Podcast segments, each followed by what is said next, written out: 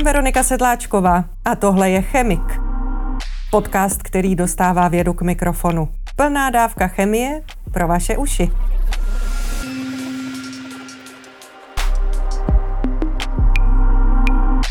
V minulosti ji zajímala antropologie a dokonce zvažovala dráhu archeoložky. Nakonec si ale vybrala strukturní biologii.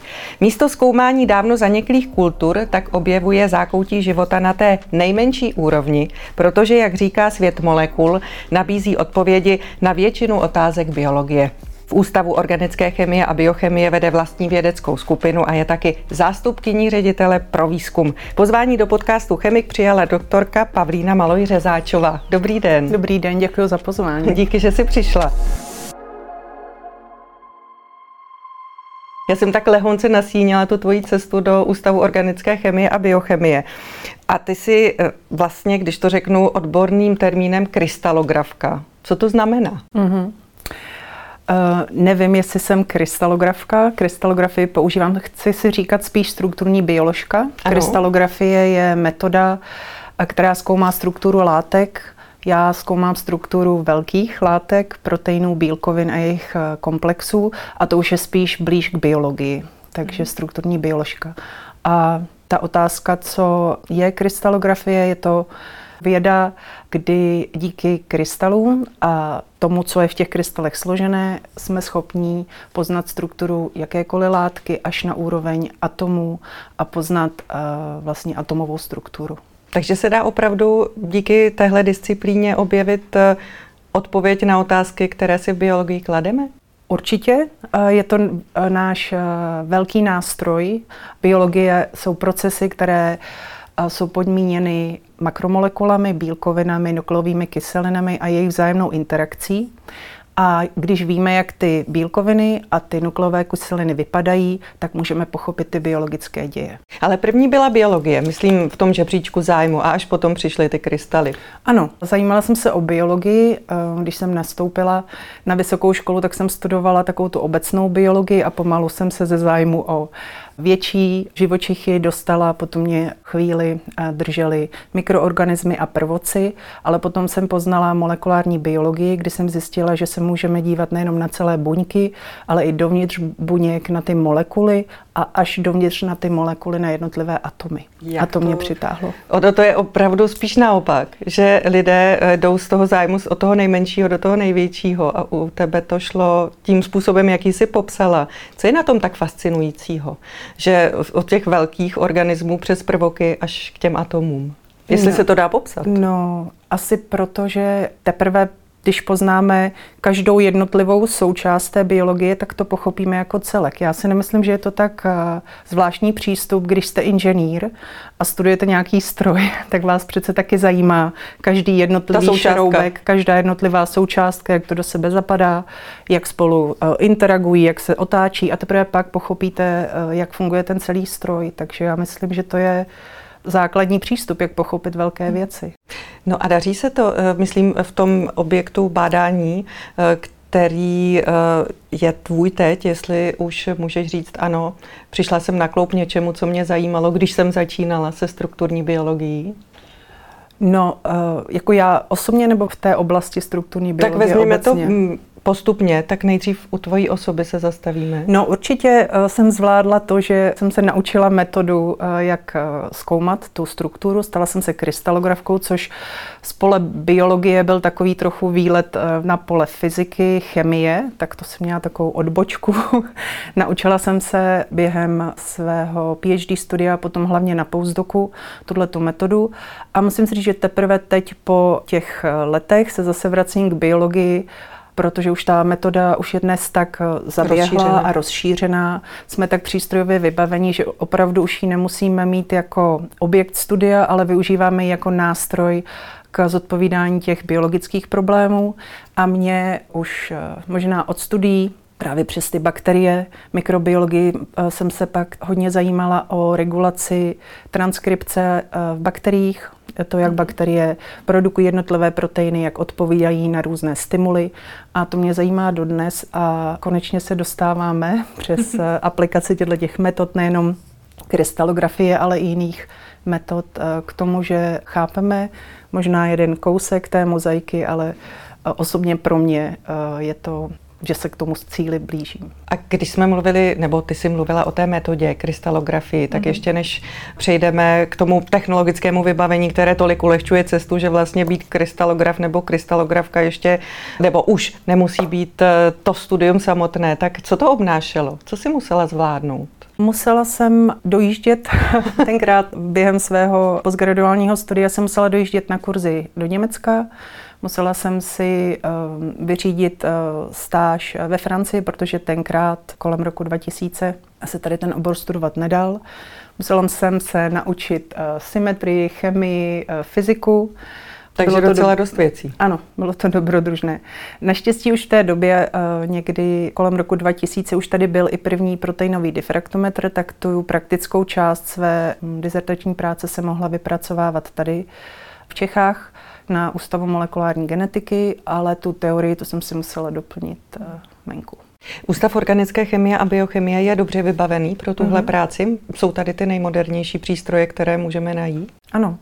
Máme tady uh, proteinový difraktometr, máme tady O tom jsem vlastně chtěla mluvit, že v rámci celé strukturní biologie je proteinová difrakce jenom jednou z těch metod. Další důležitou metodou je NMR spektroskopie a to také můžu říct, že tady na ústavu máme výborné vybavení. A třetím pilířem je kryoelektronová mikroskopie. To vybavení tady máme částečně, ale hlavně už tady máme eh, jak určitě víš, tady v kampusu. Velkou jámu. Velkou jámu. na pozemku. Ano, na pozemku, kde se staví budova K, eh, neboli kryoelektronová mikroskopie a během následujícího pokud vše půjde tak, jak mám během následujícího roku a půl, možná dvou let, budeme mít i kryoelektronovou mikroskopii přímo tady v ústavu. Samozřejmě máme přístup k jinému vybavení po celém světě a i na ústavu jiná, jiné metody, které přímo neskoumají strukturu, ale pomáhají k tomu připravit vzorky. Myslím, že to vybavení tady máme moc dobré, je to i díky tomu, že vedení ústavu si před lety vytklo strukturní biologii jako takový strategický cíl a investovalo do něj uh, jednak uh, hodně financí do toho vybavení, ale i při najímání nových týmů se uh, najímaly týmy, které se zajímaly o strukturní biologii a i tady vlastně utvořilo jakési core facility, takovou poloservisní skupinu, která udržuje to vybavení a pomáhá a slouží více dalším ano. kolegům a skupinám. Ano, přesně tak.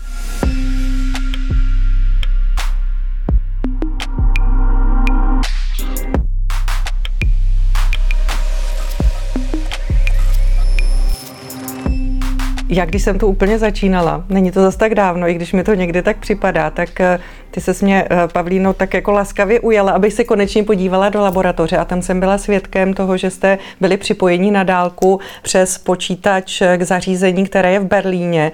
Možná lehce jednoduše říct, eh, že je to urychlovač, tak je potřeba... Částic, ano. Tak, je potřeba i takto spolupracovat na dálku, protože ta poznámka tu padla, že ta mezinárodní spolupráce funguje? Ano, ano, určitě měření na urychlovači částic eh, synchrotronu eh, je pro nás důležité, protože eh, na synchrotronu se vytváří rengenové záření pro získávání té difrakce které je o hodně intenzivnější než to, které jsme schopni vyrobit tady u nás v laboratoři.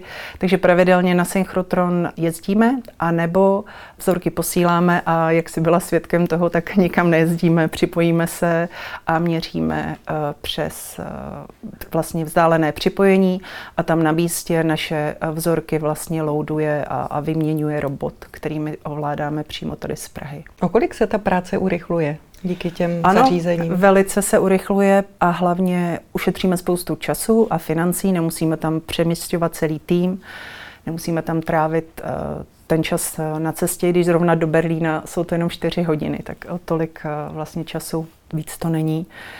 Ale díky tomu, že to tam vyměňuje robot a je to celé automatizované, tak na tom se vlastně ušetří hodně času mm-hmm.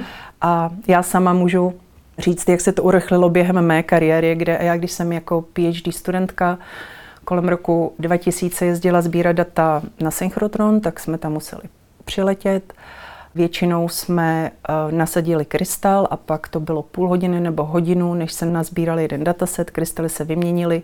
Uh, měří se většinou 8 hodin, dostává se násobky téhle směny, takže za 24 hodin, většinou jsme 24 hodin měřili, jsme si vezli domů třeba 3-4 sady dat. Když posíláme na synchrotron krystaly dnes, tak jich tam posíláme zhruba stovku. Ten eh, dataset trvá čtyři minuty a domů si přivezeme podle toho, jak jsme úspěšní, řádově desítky vlastně těch sad dat.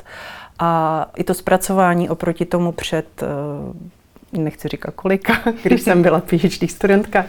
Tu jednu sadu dat jsme zpracovávali třeba řádově odpoledne nebo několik dní nebo um, několik hodin, tak dnes je to automatické a vlastně si už ta data přivezeme zpracovaná ze synchrotronu, takže urychlilo se to nesmírně díky robotizaci, díky tomu, že jsou nové zdroje toho synchrotronového záření, nové generace a hlavně díky detektorům, které dnes měří o hodně rychleji než dříve. Já se přece jenom ještě vydám proti proudu času. Ne tak daleko, ale do roku 2011 tuším, protože eh, vy jste v tu dobu hm, finalizovali vyvíjení molekuly, která měla pozastavit, myslím, ty a tvůj tým, rakovinné bujení. A ono se to vlastně povedlo. Je to tak? V roce 2011 jsme začínali. Začínali, ano. tak nefinalizovali. Dobře, takže uh, začínali jste 2011 a po nějakých těch letech výzkumu to mělo dobrý konec, nepletu se. Ta molekula byla na světě, nebo je na světě. Ano, ta, molekula, ta první molekula vznikla, to, to hmm. máš pravdu, v roce 2011, ale to je taková ta základní molekula, od které se odvin, odvinul ten odvinul, další výzkum. Ano, další vlastně série až 80 látek, u kterých jsme zlepšovali nějaké vlastnosti a e, ty látky měly vlastnosti ty, že e, cílily na jednu bílkovinu, která je na povrchu e, rakovinných buněk a velmi specificky se na ní vázaly, velmi selektivně a s velmi vysokou afinitou až v řádu nanomolární a pikomolární, takže opravdu stačilo nanomolární nebo pikomolární množství, aby zastavilo činnost toho enzymu. Tedy té rakoviny? Ano. Rakovinného bujení? Ano, ve výsledku toho rakovinného bujení, protože když se zastavila činnost toho proteinu, můžeme si to představit jako zase, když se vrátím k tomu stroji, ano. že je to nějaký stroj a my ho zastavíme a tím pádem se nerozvíjí rakovina a buňky netvoří metastázy. Takže v tom to bylo úspěšné. Méně úspěšní jsme byli v tom eh, dostat tu látku do klinického výzkumu. Takže ten projekt jsme ukončili, ačkoliv jsme látky patentovali. Snažili jsme se získat nějakého komerčního partnera. Já myslím, že o tom Na klinický měla, výzkum. Ano, o tom si měla tady eh, celý podcast s panem profesorem Fuskem. Už jsme také o tom mluvili, ale tohle je ten konkrétní příklad. Ano, ano. To je ten příklad, kdy jsme to údolí smrti nepřešli. Tak a teď by mě zajímalo, jak je to možné, když ta molekula byla tak efektivní hmm. v tom, jak zastavovat rakovinné bujení, že se vlastně nenašel žádný komerční partner pro eh, farmaceutické firmy bez takového investora. Už je potom ta eh, rozvoj té molekuly v těch základních klinických testech asi zřejmě dost riskantní, nevím. No to vůbec eh, bez komerčního partnera. Už to dnes nejde. Už to dnes nejde, to jsou miliony možná i větší čísla dolarů, eh, spoustu dokumentů, které vlastně v akademii my nejsme schopní ani splnit. Ta otázka byla, proč, když je ta molekula tak aktivní? Tak, přesně tak. Protože to je jenom jedna vlastnost, kterou ta firma bere v potaz. Možná jsme měli eh, zajímavou aktivitu v in vitro, to znamená ve zkumavce, potom v buňkách a ukázali jsme i nějaký efekt v, ve zvířatech laboratorních ale jiné vlastnosti, třeba to, že to byly látky, které nebyly úplně tak standardní, měly takovou zvláštní strukturu, která obsahovala bor, tak to možná ty firmy odradilo.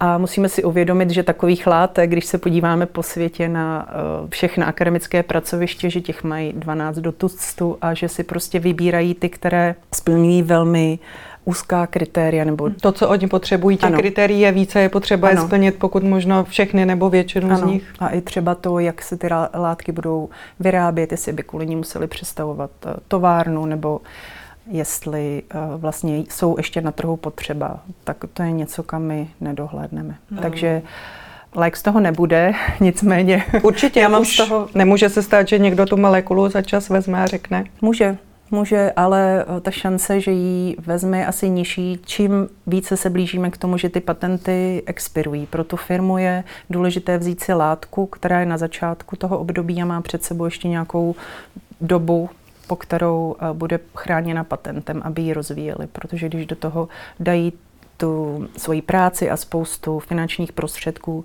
tak ji chtějí mít chráněnou.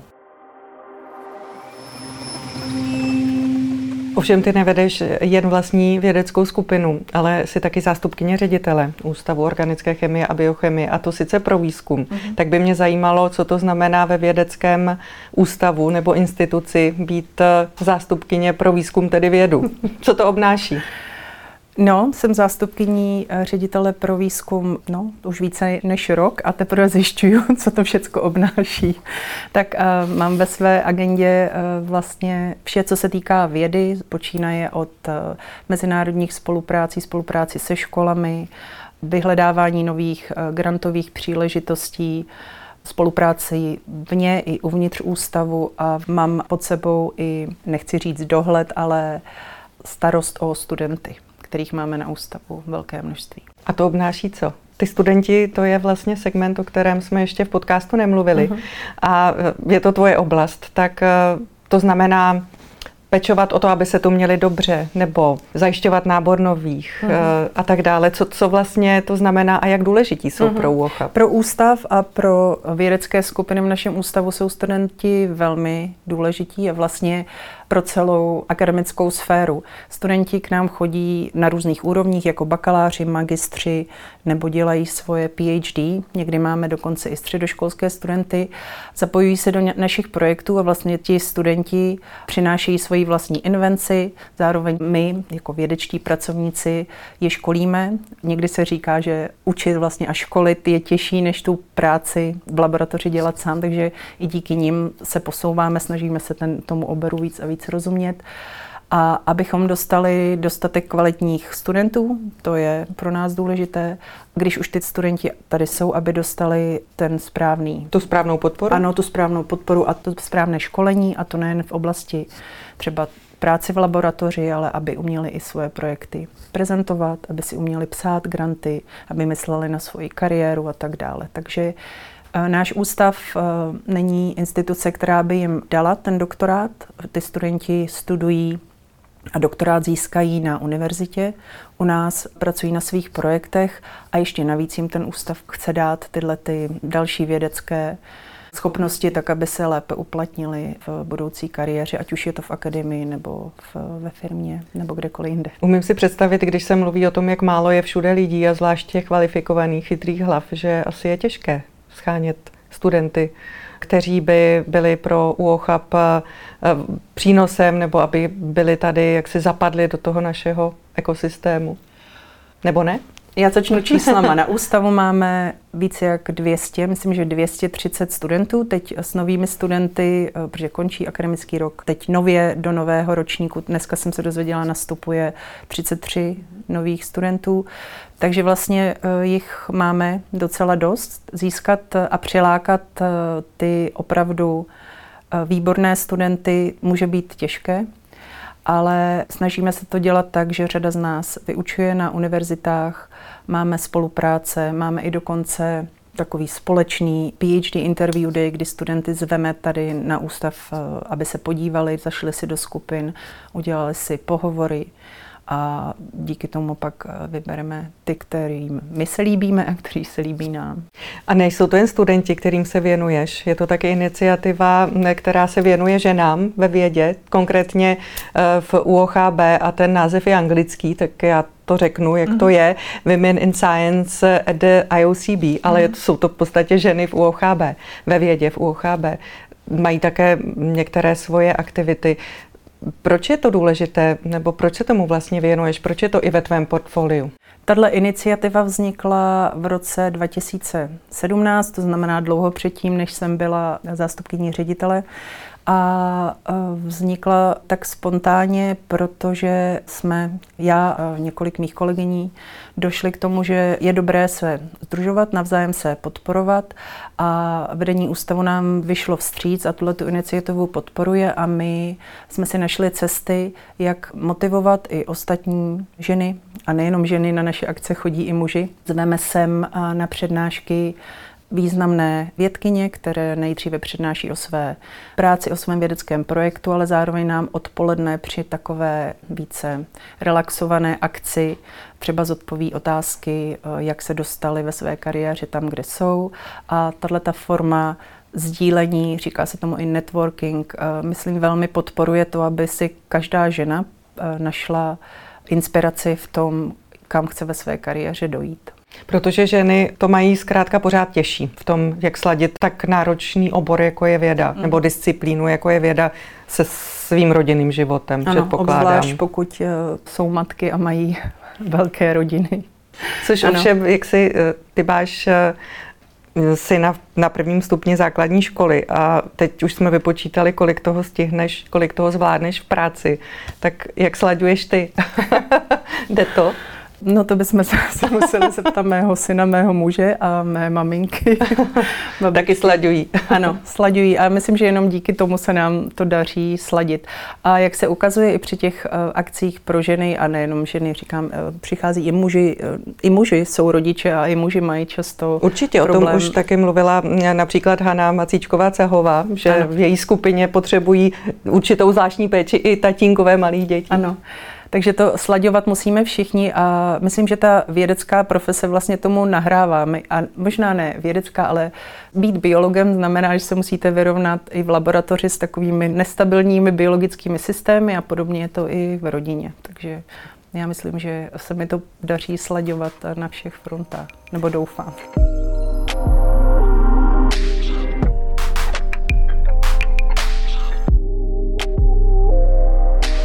Já budu pokračovat ve výčtu tvých aktivit a teď už odejdeme z Uochabu eh, virtuálně, protože jinak tady pořád zůstáváme.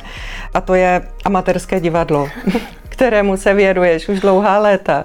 Tak by mě zajímalo, v jakém souboru a proč tě láká zrovna divadlo? Hmm. Jestli to můžeš nějak zúžitkovat třeba i ve své práci tady. No určitě, no. myslím, že uh, divadlo a prezentace ve vědě se mi nějak tak propojila. Já hraju divadlo už uh, vlastně od mládí. Nechodila jsem teda do dramatického souboru, ale někdy kolem 18 let jsem se dostala do divadelního souboru v Kralupech, to je moje rodné město, a od té doby tam se trvávám a v tom souboru hrajeme různé kusy, hrajeme autorské divadlo, hrajeme i hry autorů, hrajeme pohádky, hrajeme. Teď eh, zrovna jsme měli premiéru divadla pro seniory, takže se eh, máme velmi široký rozsah. Máme na programu Máte horor. široké publikum? Horor, ano, máme široké publikum. Horor, máme eh, pouliční divadlo, máme i pohádky pro děti. Když jsme u těch pohádek, tak to vlastně souvisí s tou další iniciativou, které se schopila před lety a to je podpora jednoho sirotčince v Kongu, a já jenom, abych eh, to správně přečetla, Naše děti v Kongu, ano. Uh-huh. Tak se jmenuje spolek, který si spolu založila ještě s několika dalšími kamarádkami, mohu-li to tak říct. Tak eh, jak vlastně funguje tahle iniciativa, jak je to spojené s tím divadelním představením, uh-huh. pohádkovým? Tak se mi to právě propojilo no. Eh, přes to divadlo, protože jsem se dozvěděla o projektu, který podporoval naše děti v Kongu, což je opravdu siročinec, několik málo dětí, řádově dvacítka dětí v Kongu přes mojí známou, která tam jezdí, zná osobně ty děti, zná i toho ředitele Siročince. A když jsme přemýšleli, jakým způsobem je podpořit, tak eh, nás napadlo divadlo a uspořádali jsme pro ně divadelní představení afrických pohádek Malý člověk jménem Gali. Tak a je to navštěvované představení? No, když ho hrajeme, tak je navštěvované, ale... tak jestli zbudilo zájem, protože ano. ten výtěžek jde na ano, sirotčinec, takže tak. tam ten úspěch eh, divadelní se pojí i s tím, jestli ano. ten sirotčinec podpoříte víc nebo mí. Ano, úspěch to mělo. Myslím, že jsme byli docela překvapení, protože jsem říkala, jak ten náš soubor má eh, záběr, ale tohle byla první loutková pohádka ve staleté historii našeho souboru a měli jsme premiéru v roce 2014 a hned v roce 2017 jsme byli uh, nominováni na loutkářskou chrudím, což je celostátní. No, tak to je úspěch. Ano, to je úspěch. A od té doby se stále posouváme, ačkoliv nehrajeme často, protože to hrají čtyři vlastně velmi zaměstnané ženy, tak když se sejdeme, tak hrajeme třeba tak třikrát, šestkrát do roka, mm-hmm. podle toho, jak se to zvládne. A mezi tím jsme měli i nějaké přestávky, had musel porodit a had je ta postava z té pohádky. Žába uh, měla také nový přírůstek do rodiny a žirafa se stala zástupkyní ředitele. Taky toho mám. Pro výzkum, takže uh, třeba byl i, i, i jeden rok, kdy jsme nehráli vůbec. Ale teď se k tomu vracíme, hrozně nás to těší to, že můžeme spolu hrát, ale e, i zároveň to, že tím e, něčemu pomáháme. Jste v kontaktu s těmi dětmi? Mm-hmm. Myslím ne. osobně. Ano.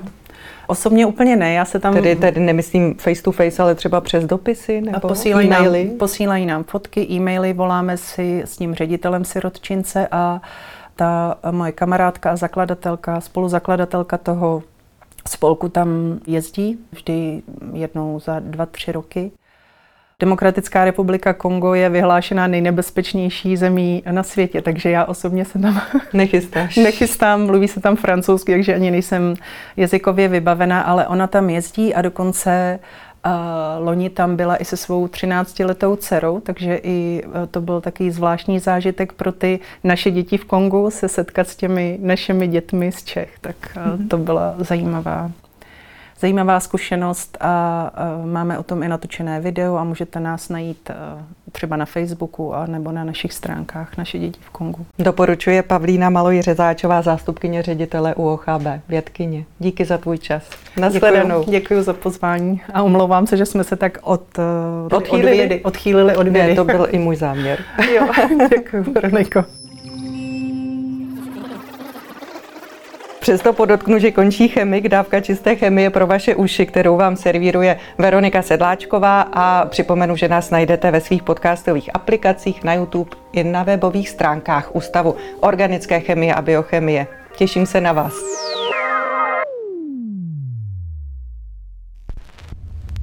Podcast vzniká v produkci RO Audio CZ.